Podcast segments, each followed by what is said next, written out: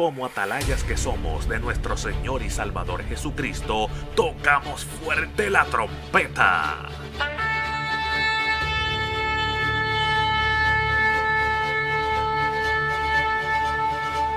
Con mensajes de alerta, somos Aplastado Podcast.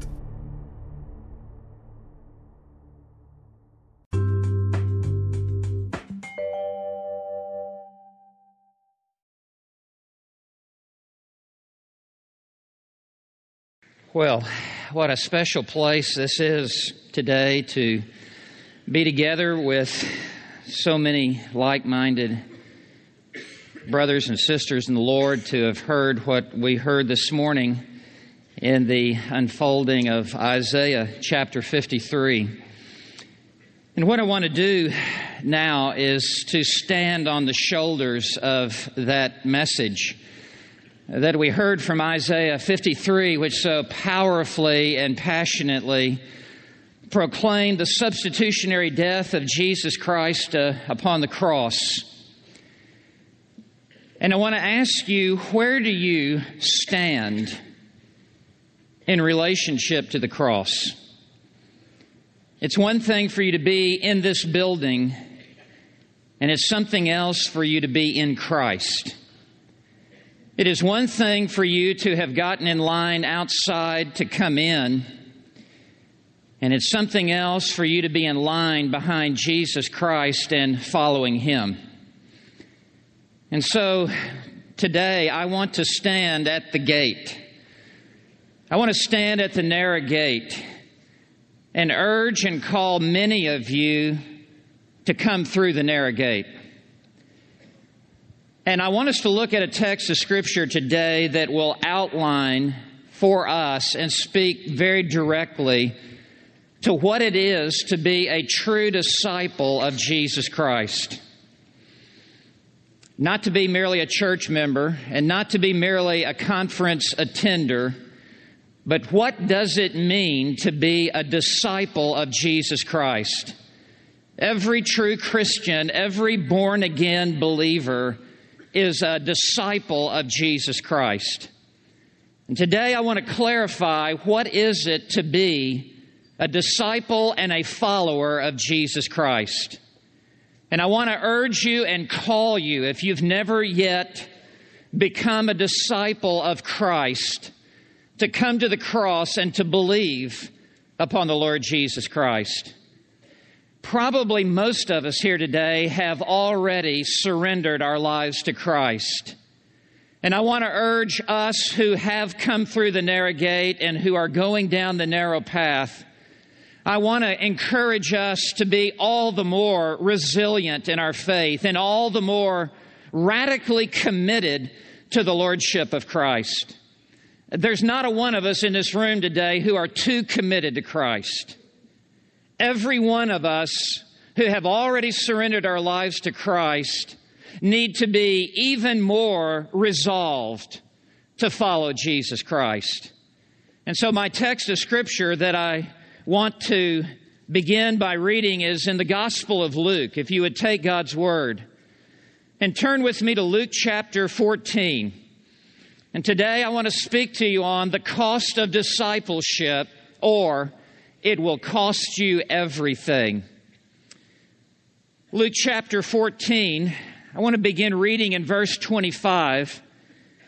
And I want to set this before your eyes and before your heart. And I want you to be engaged with what our Lord Jesus says in these verses. Luke 14, 25. Now, large crowds would be like what we find ourselves in today large crowds, plural. It speaks of just hundreds and hundreds, if not thousands, were going along with him. And he turned and said to them,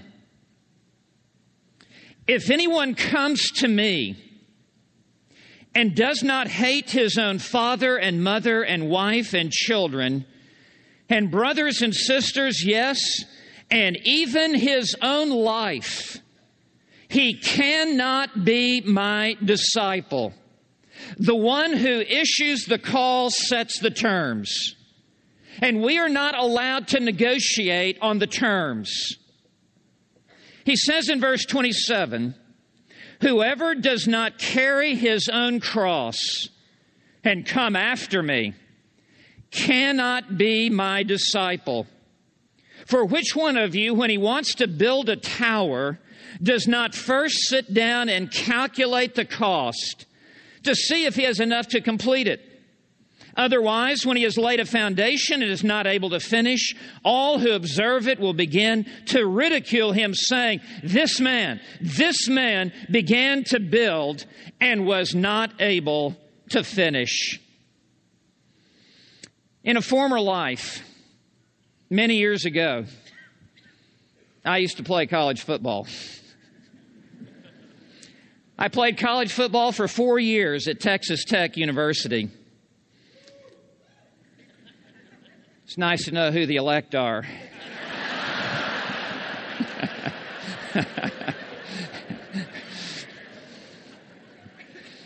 After all, Bobby Knight is our college coach uh, in basketball, so we have very high spiritual standards.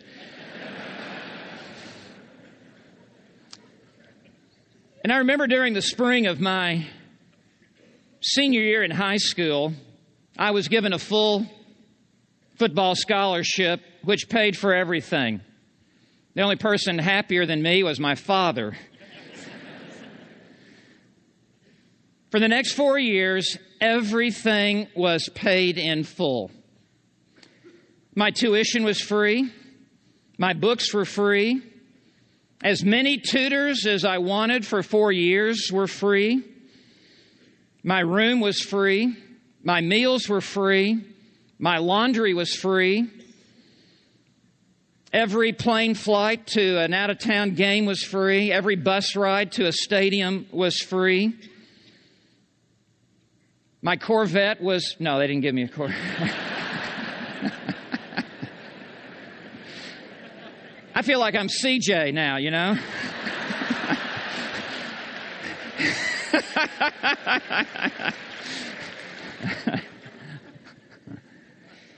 And for the next four years, everything in my life as it related to college was paid in full.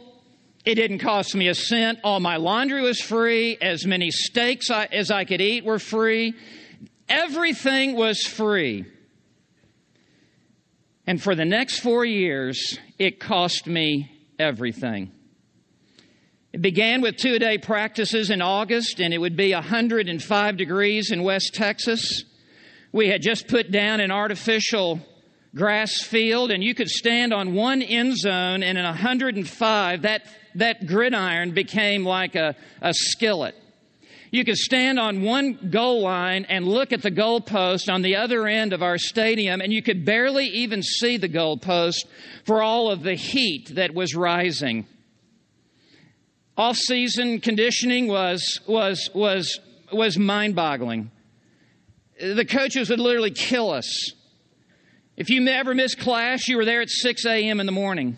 You're running the stadium stairs every kind of weightlifting, every kind of gymnastics. In fact, we even fought with each other and climbed ropes and, and on and on and two days in, in spring training and then coming out early. And, and the easiest part of those four years was during the season. And you would just give yourself to completely. I even went to the doctor last week. I lost my voice and he numbed my nose and put a, uh, like a telescope down my nose to look at my vocal cords. And as he did it, he said, Well, your nose is broken. And I said, My nose has never been broken. He said, Trust me. He said, Your nose is broken. And I thought back to those many practices and how many times I was hit so hard that I was just numb that I couldn't even feel another hit. And, and who knows, I spent one semester on crutches. Uh, there, there, was a de- there was a s- semester I couldn't even go to class some days because I was so hurt and and so banged up.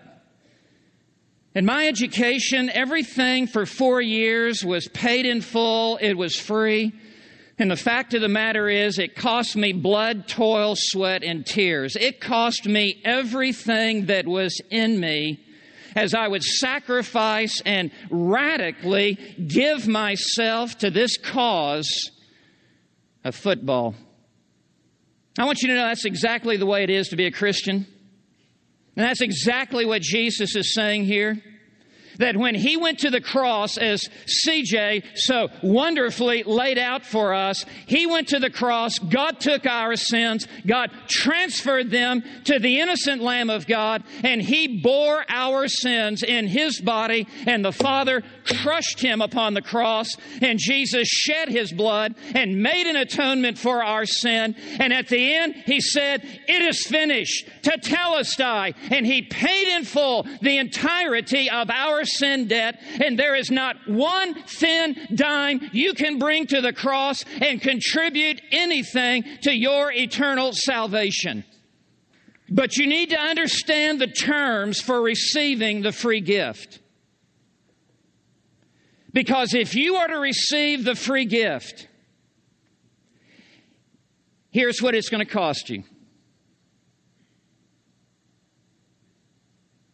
It's going to require the total commitment of all that you are to the Lord Jesus Christ. And there are some of you here today who think you are saved. And the fact is, you are really not. And all you've done is walk an aisle, raise a hand, sign a card, show up at a Bible study, show up at a conference, but the fact of the matter is, you've never done business with God. And you have never come to the intersection of life and have never come to the place where you're ready to give the entirety of who you are to Jesus Christ, and it is only then that you are able to receive the free gift. And for those of you here today, who have not yet become a true bona fide disciple of Jesus Christ. I want you to see what Jesus says regarding how to enter into the kingdom of heaven. And for the rest of us who are who have come through the narrow gate and we have committed our lives to Christ, we need to understand that as we walk in a manner worthy of our calling, it requires that we deepen our commitment to Christ. That's precisely what Jesus is saying here. And what Christ says in verse 26 and in verse 27, these terms are non negotiable. These terms are absolute. These terms are fixed and set. These terms are unalterable, and they are the same for every one of us. Jesus never tried to induce the crowd to follow him. Jesus never tried to manipulate decisions. Jesus never sugar-coated the message. Jesus never kept the hard part in fine print where we couldn't locate it. Jesus never softened the requirement. Jesus never marked down the price for following him.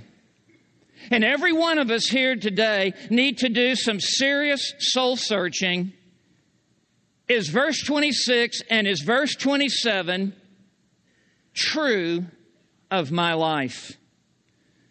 And so this morning, I want us to consider what it is to be a disciple of Jesus Christ. In verse 25, he says, large crowds were going along with him. These were huge crowds. And one thing we need to understand, it's easy to be a part of a crowd. It's easy to get in line. In fact, the larger the crowd, the easier it is to be inconspicuous and to just blend in, and the easier it is to simply just ride the wave and ride the momentum without ever having to make an individual personal commitment to Jesus Christ with your own life. And our Lord understood that. There is a crowd mentality. There is a movement mentality. People want to be where people are. And the bigger the crowd, the more other people want to be in that crowd. And how easy it is for people to come be a part of a crowd. And the crowds here with our Lord in verse 25, they are growing, they are swelling, they are exploding, they are multiplying, but our Lord is not deceived. because he does not measure success in the ministry by the size of the crowd. And our Lord now stops and does something that no doubt to the disciples was shocking. In verse 25, it says, Large crowds were going along with him, and he turned. The idea is he stopped. And he turned around and spoke to them. And he knew now that the crowd had become a mixed bag. Even within his own 12 disciples, it was a mixed bag. There was one who was not converted, Judas. And with a crowd this large, our Lord knew that not only were there those who were committed, but there were others who were merely curious. And there were others who were merely coming along. And so our Lord turned to face them directly. And what our Lord is doing is saying, in essence, stop. And he sifts through the crowd. And periodically, our Lord would do this, as if to say the crowd is getting too big. It is becoming too easy to jump on the bandwagon. It is becoming too easy to be swept up in this movement of following me. And as our Lord says this, He brings it down to an individual basis and He puts it before them and calls for the total commitment of their soul.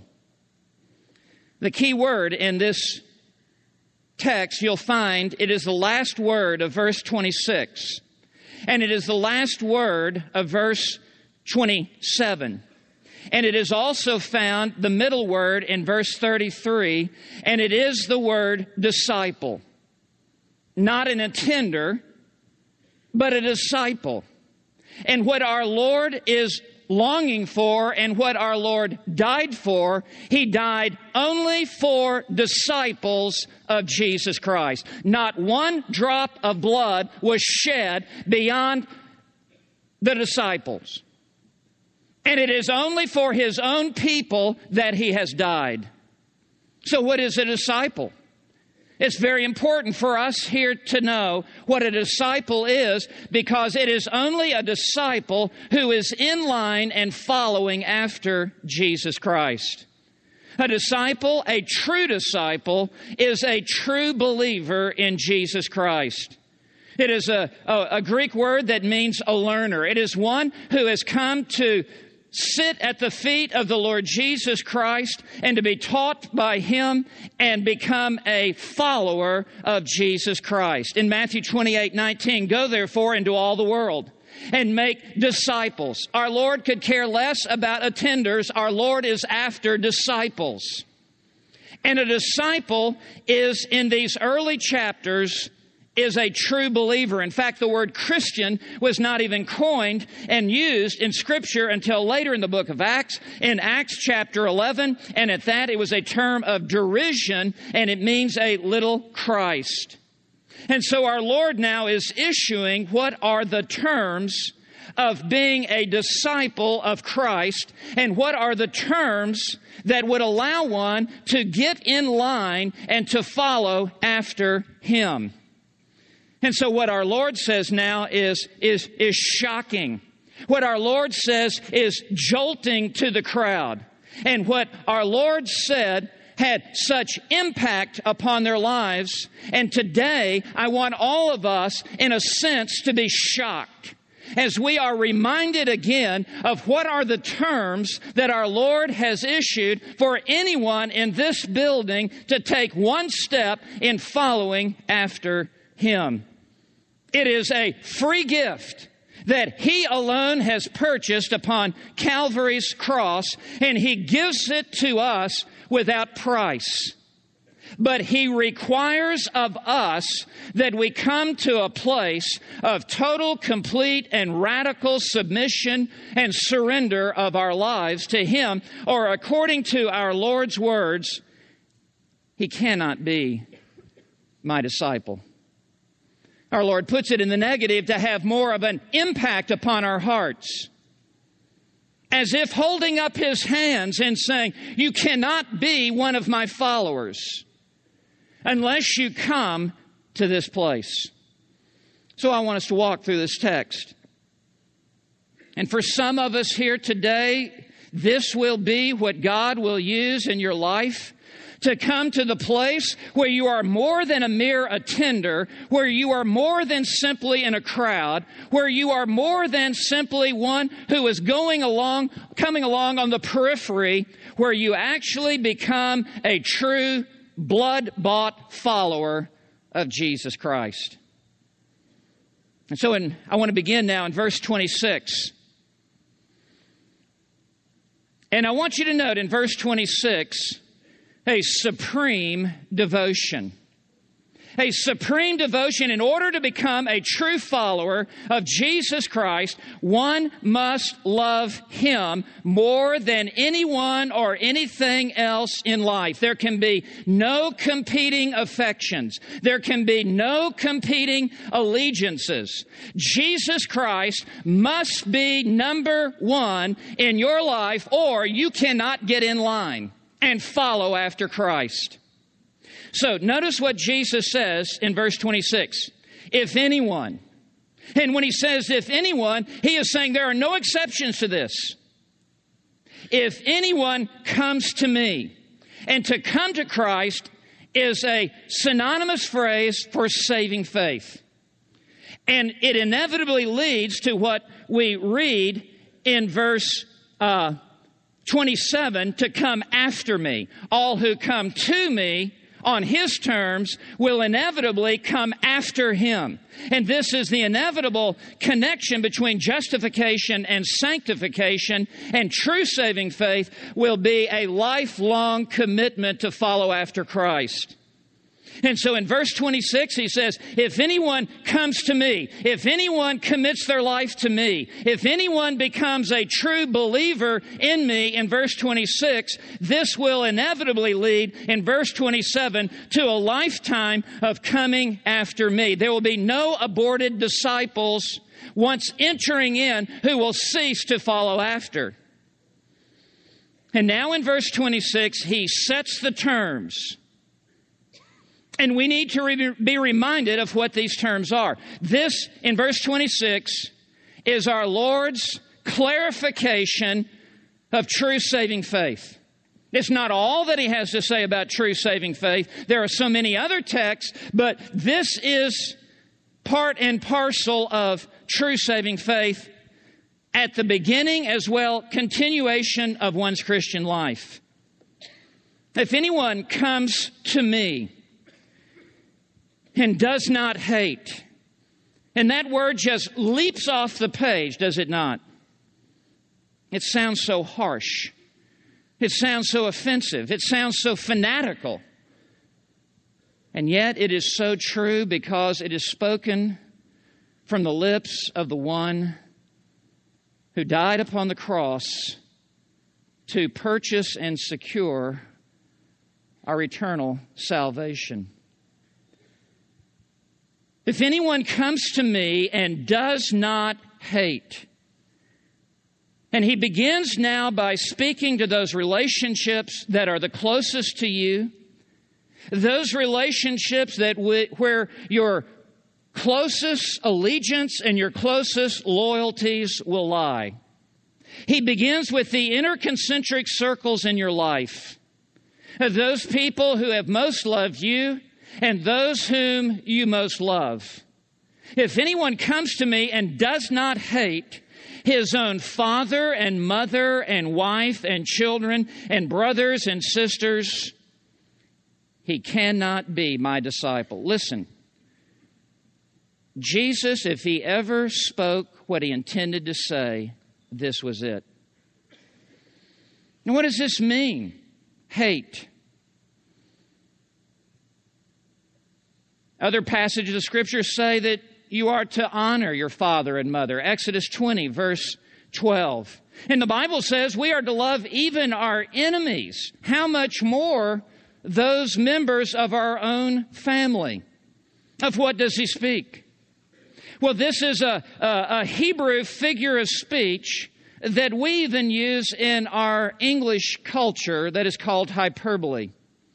An exaggerated statement to make a point in which it is used to set love and hate side by side in order to convey this point that you must love me so much more than you love the people you love the most in this world, and you must love me so much more than the things in this world that you love the most, that what you feel for me and what you feel for them, if you are in right relationship to me, the love that you have for me would cause the love that you have for them to appear to be as hate in comparison to the supreme surpassing devotion and allegiance and affection that you have for me.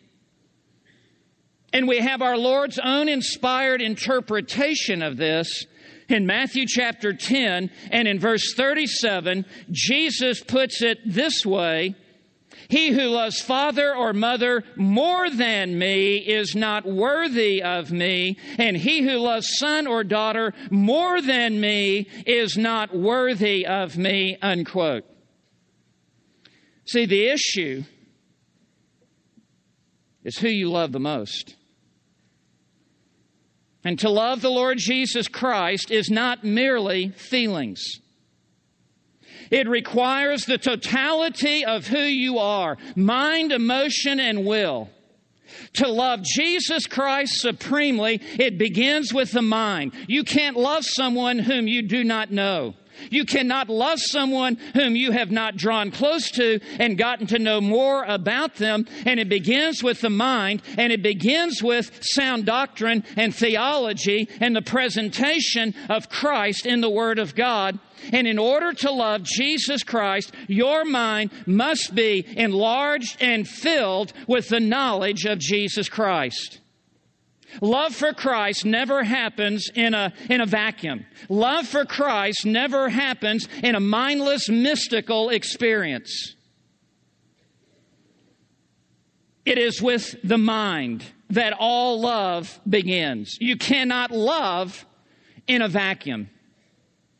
And then it involves the heart, the affections. As you come to see the person and work of the Lord Jesus Christ, you behold his, his infinite holiness and his unrivaled love that he has demonstrated at the cross for us and that he has given himself for us.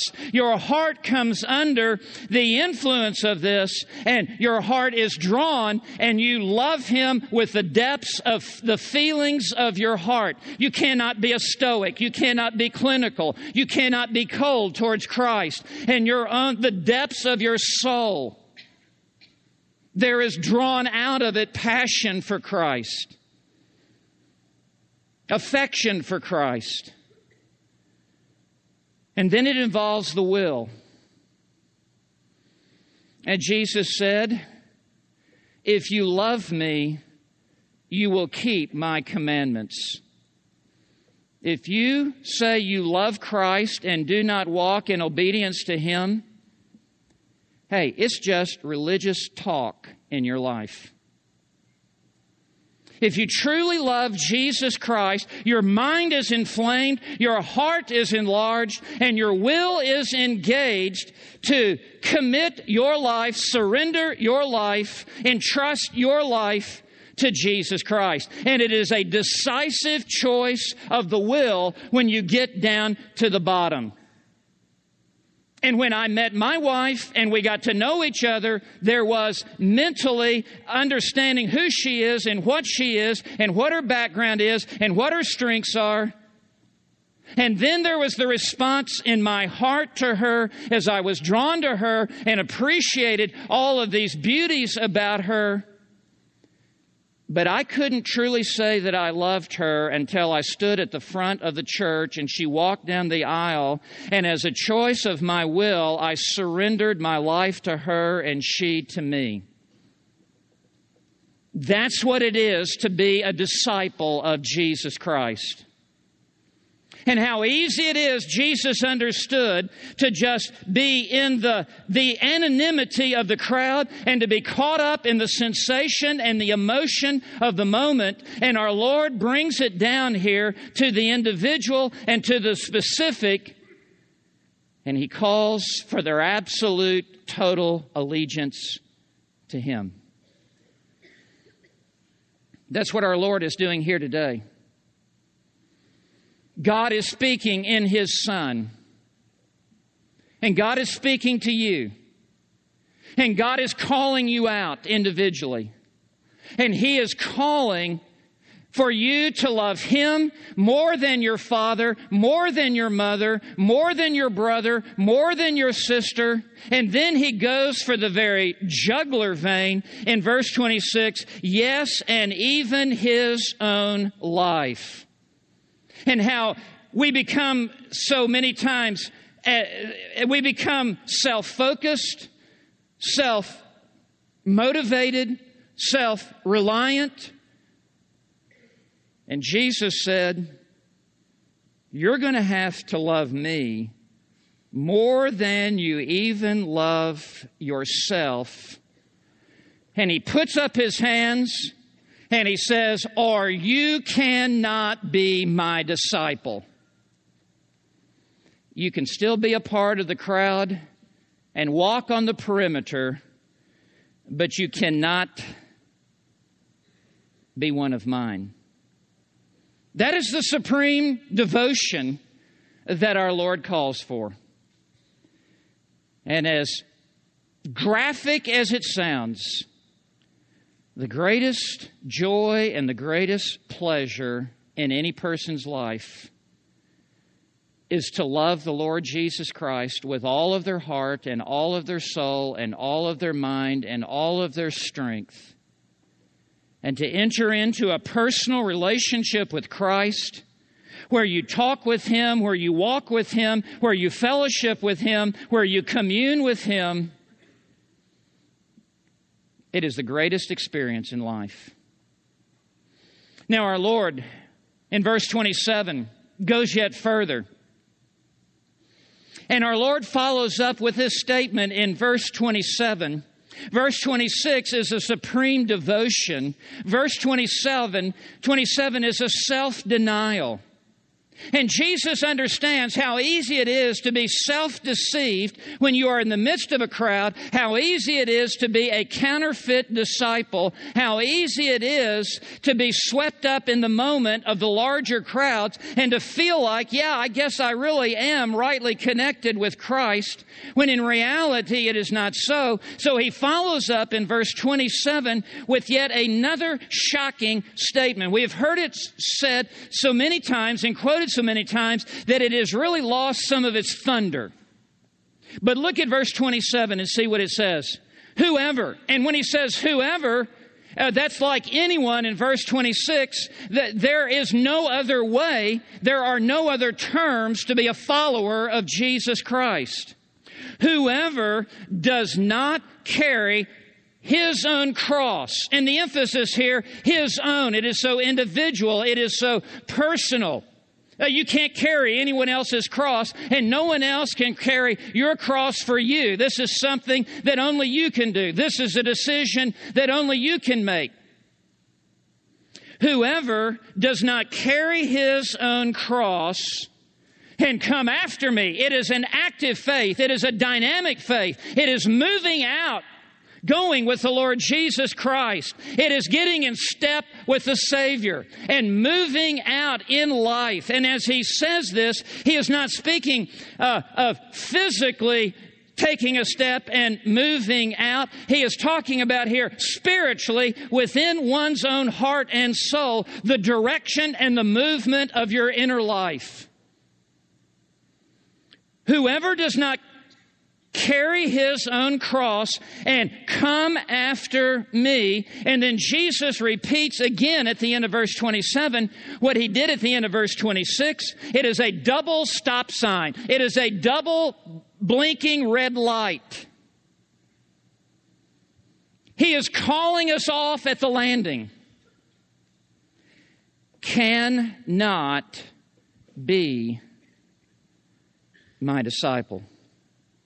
Who are any of us here today to argue with the Savior about the terms that He sets for following Him? Who is any of us here today to try to soften or lessen what the Savior is saying? What does it mean to carry one's own cross? It certainly is not talking about wearing a necklace around your neck. It's, that's fine.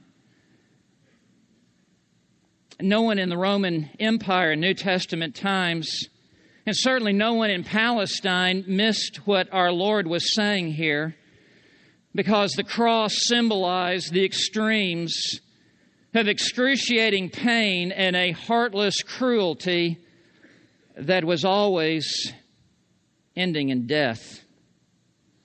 To carry one's own cross was the dreaded death march, where one would stand before the judge's tribunal and be declared guilty as a criminal before the judge.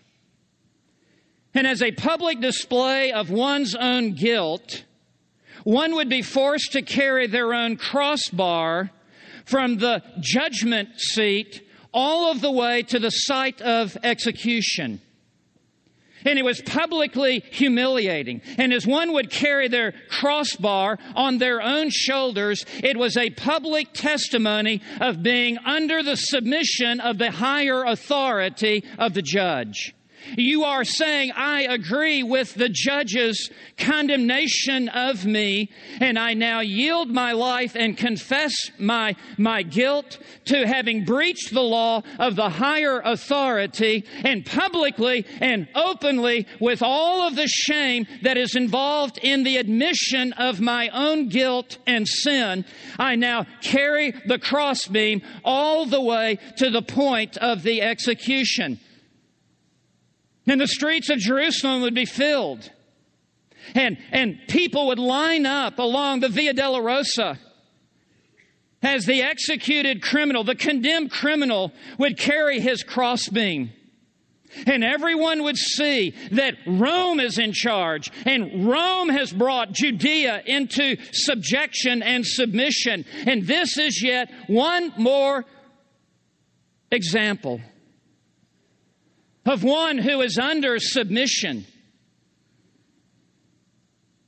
and is dying to self.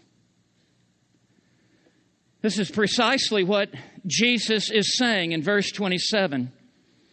And what he is saying in verse 27 is that we must stand before the holiness of God in our own heart and agree with God's own estimation of us that we have all sinned and fallen short of the glory of God. We're just going to have to choke that down. And if we are to be saved, we must agree with that and come into a place of submission under the lordship of Christ and come under the higher authority of Christ. And to carry one's own cross is to make an open and public statement to the world that I am guilty as charged before a holy God and my life has come under the government of God, and it has come under the lordship of Jesus Christ. And I have come to the end of myself. I do not have a life anymore. And I am now dead to self and dead to sin. And I surrender my life to Jesus Christ. And I now am a follower of Jesus Christ, and I am carrying my cross every step of the journey as I follow Christ. And I am in submission to His Lordship, and I confess my sin, and I am willing to go wherever and whatever He calls me to do.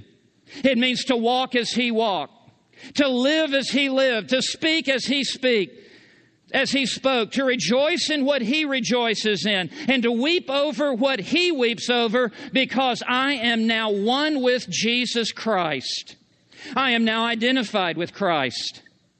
And I am now a follower of Christ. And in Luke 9, verse 23, he puts it this way If anyone shall come after me, he must deny himself and take up a cross and follow after me. That is what Jesus is saying here in Luke 14, 27. That is another way of saying, follow me. Uh, there are no qualifiers placed upon this statement. He will not tell us where He is leading us. He is not going to give us a five year plan, a 10 year plan. All you need to know is Jesus Christ and to follow Him. He calls us to follow Him unconditionally. He calls us to follow Him in good times and in bad times. He calls us to follow Him volitionally and intentionally, solely, exclusively. There is no one else to follow. There is no other agenda for our life. There is no other purpose for our life, no other passion. Our entire life is centered on Jesus Christ. He is the sum and the substance of my life. And as I follow him, I must follow him step for step and stride for stride, and I must keep up the pace with Christ, and I cannot lag behind him, and I cannot jolt ahead, but I must always stay in closest relationship and closest association with Christ. That is the issue at every point in the turn of life. Am I following Jesus Christ? And that's how we come into the kingdom is by becoming a follower of Christ. And this is how I grow in the grace and knowledge of Christ. I grow closer to Him and I follow Him wherever He will lead me. And we cannot follow Christ in anything else. It is an all or nothing proposition. We cannot follow Christ and anything else. And I cannot follow Christ and love my job more than Christ. I cannot follow Christ and love school more than Christ. I cannot follow Christ and love uh, pleasures more than Christ. I cannot follow Christ and love this world more than Christ.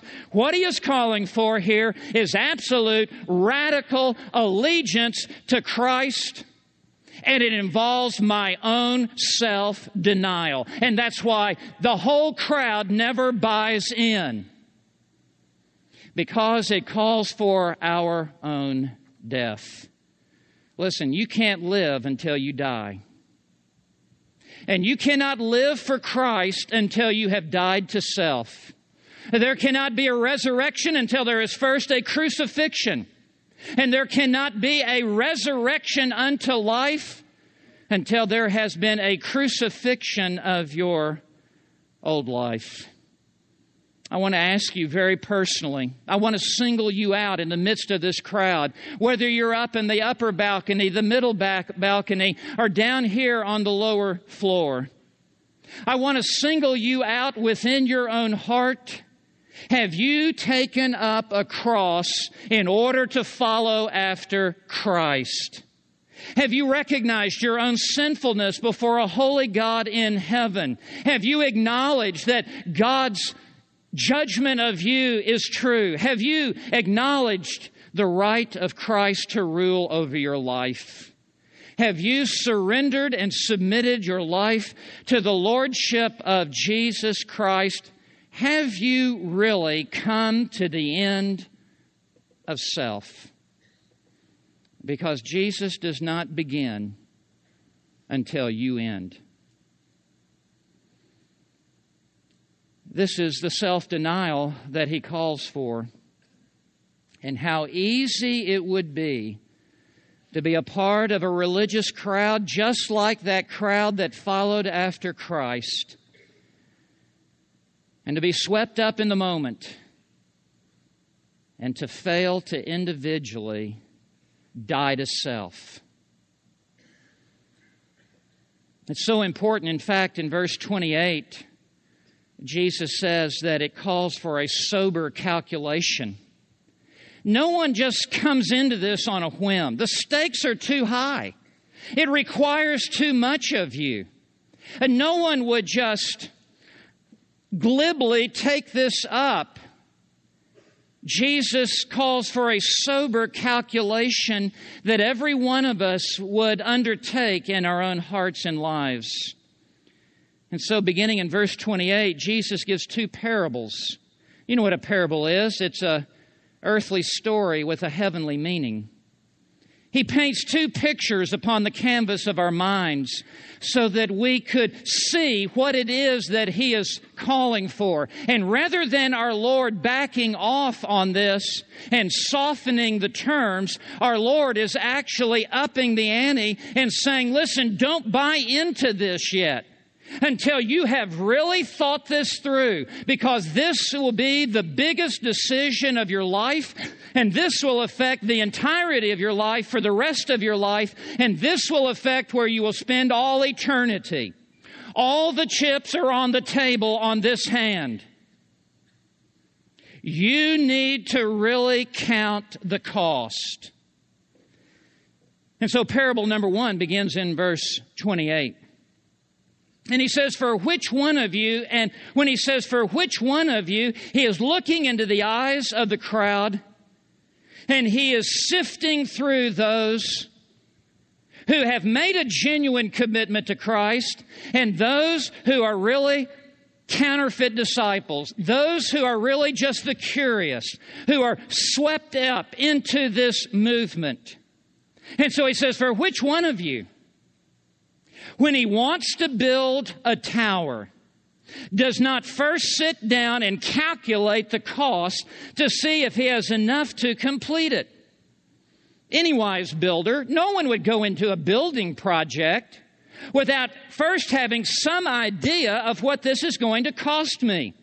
How foolish it would be to just rush into a construction project and then once you are into it, then scratch your head and give a second thought and go, wow, this really was far more than I ever initially thought about or really intended to take up. And then you begin to waffle and then you begin to waver and then you begin to pull back and then to pull away and go, you know, I'm just, my heart's really not into this. And determined not to finish because you don't want to ante up anymore. How easy it is to start something and how hard it is to finish something. How easy it is to launch into a project, how costly it is to complete it. And so Jesus says in verse 29, otherwise, meaning if he does not count the cost, if you do not count the cost, when he has laid a foundation. So you've gotten into this. And this is someone, again, who is just made a, an easy decision for Christ and is not able to finish, is not able to go all the way. All who observe it will begin to ridicule him. And you know what? And rightly so. Every time you walk down the street and you see that piece of property there at the corner, and you look and you see how everything had been cleared out and the trees brought down and the vines cleared out, and you see this foundation that has been laid, and you see the front door that is put on top of the foundation, but no- nothing else ever surrounds the door and is put on top of the foundation. And day after day, after you walk past this, you look at this at this project and you just chuckle on the inside and you realize and you say to yourself, this fool never really audited the cost. And how many people there are whose lives are just like that. And they may even come to a conference like this and be swept up with the music and swept up with the preaching and swept up with the, the, the, the genuine love that is being shown. And, and it's a, it, it is a feel good place. And then begin to build and you go back home and you go, yeah, I need to do this some more. I need to go to church next week. And you go through all of this without ever making Jesus Christ number one in your life. And so you plug into a Bible study when you get back and you begin to go through a few spiritual motions and then pretty soon those old friends come around and pretty soon those old temptations come and you fall by the wayside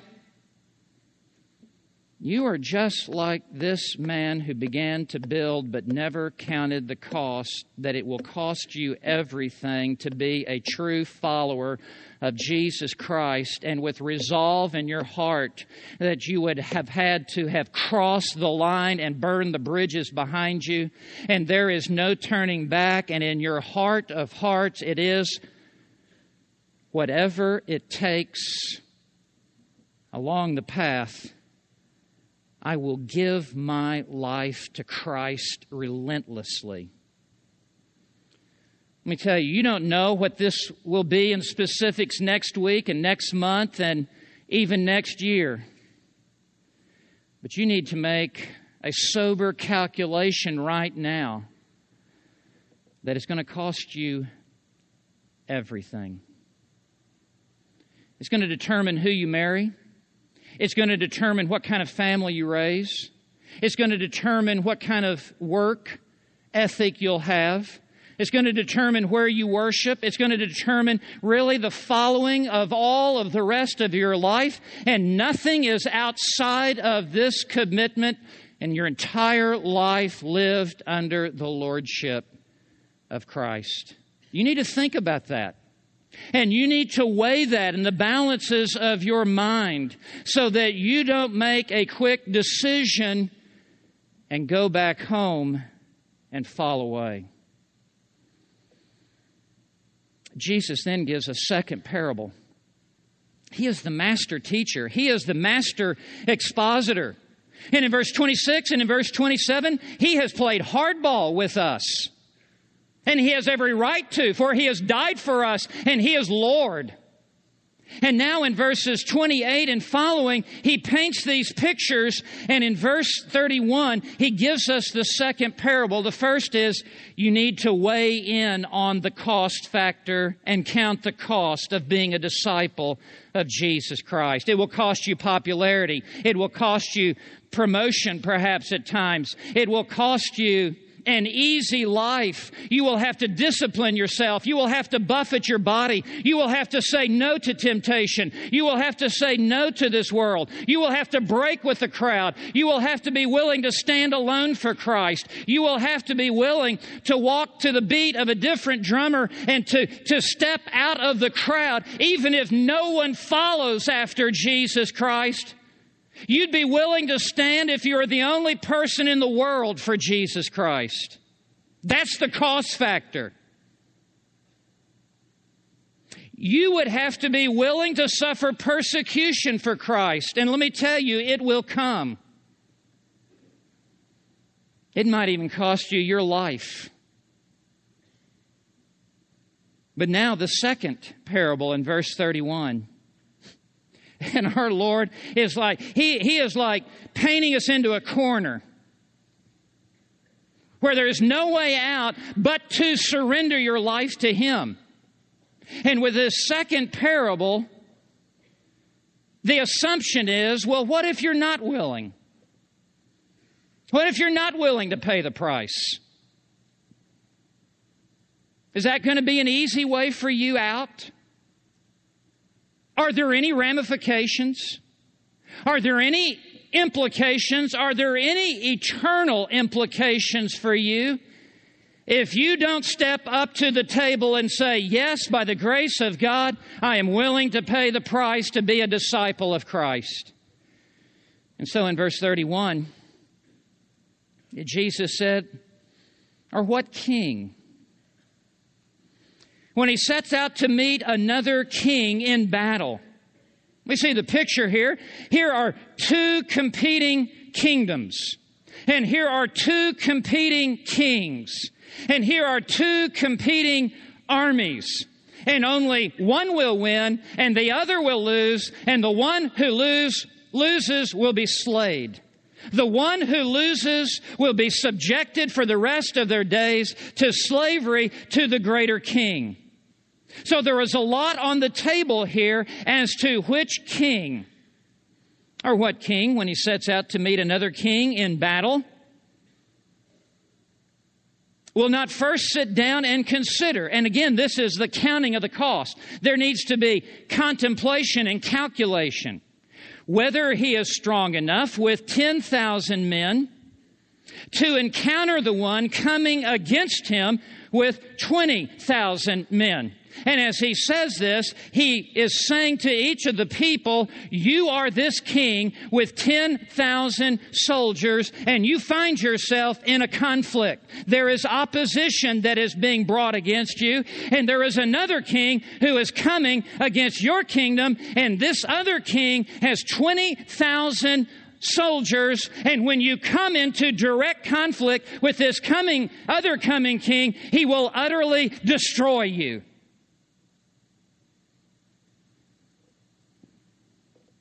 He says in verse 32 this is the only reasonable decision to which you could come.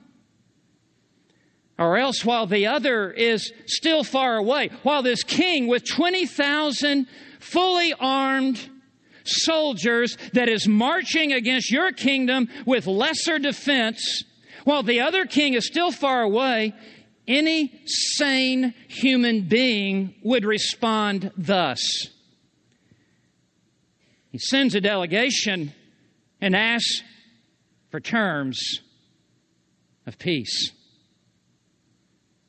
You don't want to meet this other king who is coming with 20,000 soldiers. He is not coming to play games. He is not coming to be docile. He is coming to dominate and he is coming to slaughter.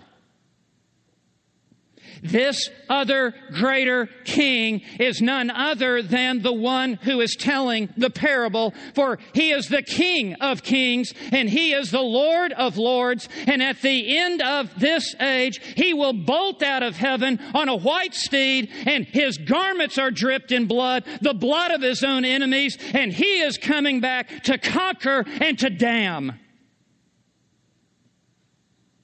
You need to make terms of peace with this coming king, or you will be subjected in damnation forever. And Jesus Christ has made terms of peace. You need to settle out of court with him. You do not want to go into that final day of conflict with Christ for he will be ruthless in the execution of his justice. But he offers you mercy today. He will agree to terms of surrender. He will agree to terms of peace, but they are His terms of peace, not ours. And His terms of peace are very simply this you must hate your own father and mother and brother and sister and even your own life more than me, or you cannot be my disciple, and you must take up a cross and follow me, or you cannot be my disciple, and if you do not, you will meet me in the final judgment, and it will glorify God in your destruction. These are the two parables our Lord told. And in verse 33, he brings it to the bottom line. He brings it forward to the bottom line. He is the master evangelist. He's calling for the verdict. He's calling for the decision in your heart. He is pressing you for a decision. He will not be put off. You cannot hit the mute button any longer in your heart. You must answer to Him. In verse 33, so then, conclusion. None of you can be my disciple. He is saying, none of you can be a true Christian None of you can be in my kingdom. None of you can be in right relationship with me or the Father. None of you can be my disciple who does not give up all his own possessions. What is our Lord saying? He's not backing off. He is, he is increasing the commitment that he is calling for with every line of this section. Well, he's not saying that you have to buy your way into the kingdom of heaven, for none of us have enough gold and none of us have enough silver to ever remove the stain of sin that has defiled our inner soul. What is he saying? Who does not give up all of his own possessions. Well, this must be taken in context with other texts of Scripture, and let me just cut to the bottom line of the bottom line. You must transfer the ownership of all that you are and all that you have to all that He is. That's what He's saying. Your life is no longer your life, it is now His life. Your time is no longer your time, it is now His time. Your possessions are no longer your possessions, they are now His possessions. Your future is no longer your future, it is now His future. Your treasure is no longer your treasure, it is now His treasure, and you have transferred all that you are and all that you have to all that He is. That's what it is to meet his terms of peace. Someone has envisioned it this way a conversation, someone wanting to buy a pearl from a pearl merchant. I want this pearl. How much is it? Well, the seller says it's very expensive. How much? Well, a very large amount. Do you think I could buy it? Of course. Anyone can buy it. But you didn't you say it was very expensive? Yes. How much? Everything you have. And so we make up our minds. All right, I'll buy it. Well, what do you have? The merchant says. Let's write it down. Well, I have $10,000 in the bank. Good. $10,000. What else? Well, that's all. That's all I have. Nothing else, nothing more. Well, I have a few dollars here in my pocket. How much? Well, let's see. 30, 40, 50, 60, $100, $120. That's fine. What else do you have? Well, nothing. That's all. Where do you live? Well, in my house. The house? You have a house? Give me your house. And he writes down house. You mean I'm going to have to live in my camper? Oh, you have a camper. I want your camper too. Well, if you do that, I'm going to have to sleep in my car. Oh, you have a car. Give me your car. Well, I, I, I have two of them. well, you already have my money, my house, my camper, my cars. What more do you want? Are you alone in this world? Oh, no, I have a wife and I have two children. Yes, I want your wife and your children. I have nothing left. I am all alone. Fine. Now you may have the pearl. That's something of what Jesus Christ is saying to you. Yet the exchange is not bartered or bought with real money but it is purchased with the total, complete surrender of your life to Christ. That's what saving faith is. It is coming to the end of yourself and completely and entirely entrusting all that you are and all that you have to all that He is. Finally, a searching examination. Verse 34. And you would think at some point in this, Jesus would bring out the benefits, Jesus would soften up, Jesus would lighten up, Jesus, but you know what? This is too important this is your eternal soul. This is the only life you will ever live. This deals with the only eternity you will ever have.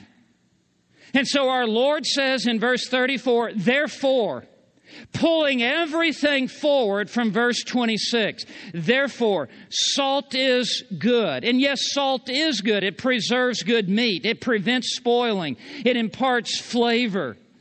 Salt is good. But even if salt has become tasteless, with what will it be seasoned? You see, we need to understand that not all salt is salt.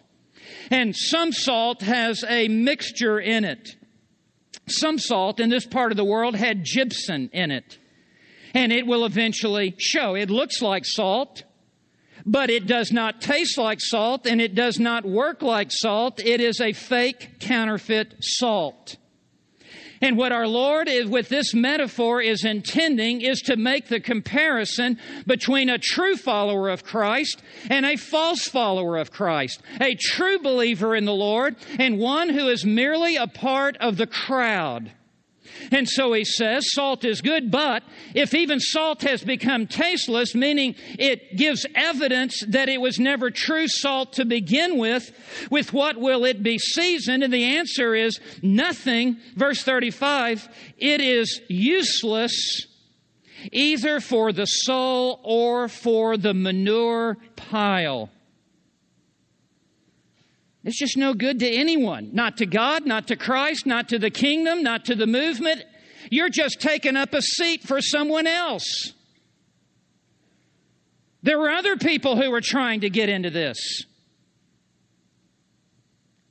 It is useless either for the soil. You're not even worth the toilet, spiritually speaking because you have not come to the place of total surrender of your life and supreme allegiance and supreme loyalty to Christ, you have not yet come under the lordship of Christ and taken up a cross to follow after him.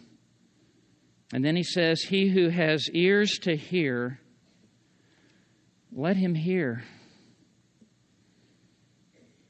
You need to give strictest attention to what God has said in His Son.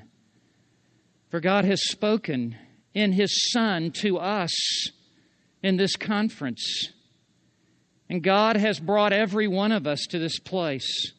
Not a one of us is here by accident or by happenstance, and it is the goodness of God and the mercy of God that has brought you to this place where you have heard of Isaiah 53. You have heard of the suffering Savior, the Lord Jesus Christ, who upon that cross became sin for us Upon that cross, He died to self that He might live for us and that He might bear our sins and iniquities upon that tree and purchase our salvation. And there is salvation in no other name, for there is no other name under heaven given among men whereby we must be saved. Jesus said, I am the way and the truth and the life. No one comes to the Father but through me. And He is calling out to you today. Come unto me, all ye who are weary and heavy laden, and I will take you in and receive you unto myself. Take my yoke upon you and learn of me, for I am meek and lowly in heart, and you shall find rest for your souls. For my burden is easy and my yoke is light. It is, it is. You will have the weight of sin lifted off of you. And you will have now the yoke of Christ upon you. And He gets into that yoke with you and He pulls with you. But it will require the total commitment of your life to Him. Oh, how we ought to search our hearts here today. Have I come to this place of total commitment in my life? Have I yielded my life to the sovereign lordship of Him who died upon the cross for me? I want you to know that the gates of paradise have been swung open to you. And the narrow gate is open. And if you will take a step of faith and come through this narrow gate and commit your life to Him, despite the strength of His words, He also says, Him who comes unto me, I will in no wise cast out. He is calling you today to come, to come to Him, to take a step of faith and to come to Him. But if you come to Him, don't play games. You must surrender to Christ.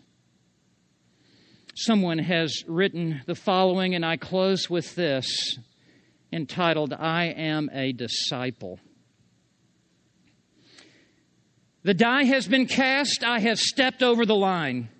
The decision has been made. I am a disciple of Jesus Christ. I will not look up, let up, slow down, back away, or be still. I no longer need preeminence, prosperity, position, promotions, plaudits, or popularity. I don't have to be right, first, tops, recognized, praised, regarded, or rewarded. I now live by faith, love by patience, lift by prayer, and labor by power. My pace is set. My gait is fast. My goal is heaven. My road is narrow. My way is rough. My companions few. My guide reliable. My mission clear. I cannot be bought, compromised, deterred, lured away, turned back, deluded, or delayed. I will not flinch in the face of sacrifice. I will not hesitate in the presence of adversity. I will not negotiate at the table of the enemy. I will not ponder at the pool of popularity, nor meander in the maze of mediocrity. I will not give up, back up, let up, or shut up until I have prayed up, preached up, stored up, and stayed up the cause of Christ. I am a disciple of Jesus Christ. I must go until he returns, give until I drop, preach until all know, and work until he comes.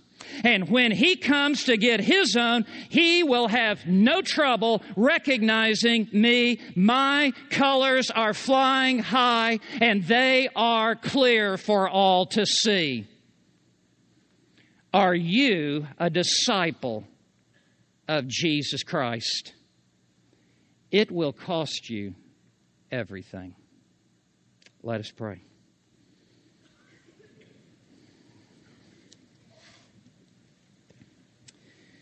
Father, we thank you for a Savior who tells it like it is. We thank you for a Savior who speaks straight words. We thank you for a Savior who has undertaken our salvation and entirely purchased it on His own. We thank you for a Savior who has carried our sins far, far away and who has sprinkled the mercy seat with His blood and has appeased your righteous anger. We thank you for a Savior who has reconciled us to yourself. We thank you for a Savior who issues invitations and who issues summons and calls.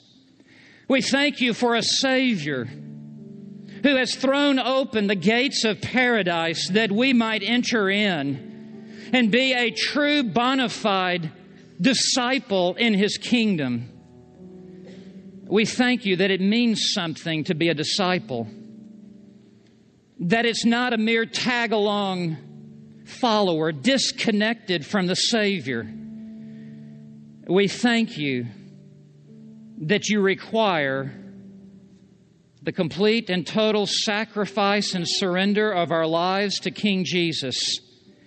And Father, we are aware of who we are and what we are, and we are this king with 10,000 soldiers, and God forbid that we not make terms of peace with him, for he is coming, the king is coming, and he is coming with 10,000 of his angels and he will destroy his enemies and cast them into the bottomless pit where there is the weeping and the gnashing of teeth forever and ever, and rightly so.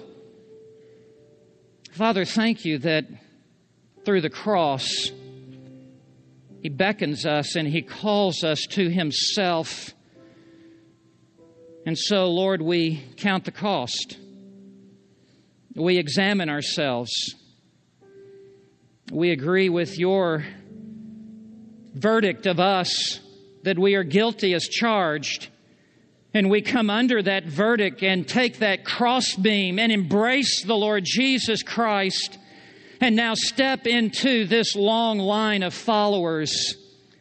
and we follow after Christ.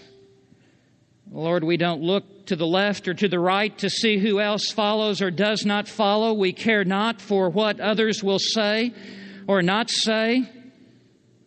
We simply desire Christ and to be rightly related to Him. And Lord, I pray that in this moment, in this hour, there would be many who would cross the line. There would be many who would cross over from darkness to light, from just the crowd to being a true disciple of Christ.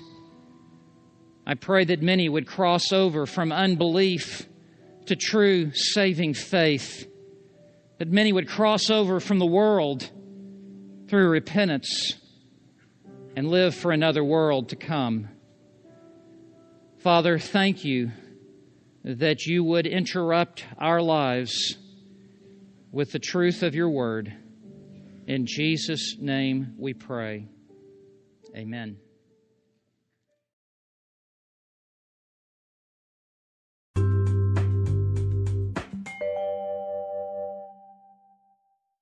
Este programa fue presentado por Aplastado Podcast, porque como atalayas que somos de nuestro Señor y Salvador Jesucristo, tocamos fuerte la trompeta. Con mensajes de alerta y sin ningún temor, porque si Dios con nosotros, ¿quién contra nosotros?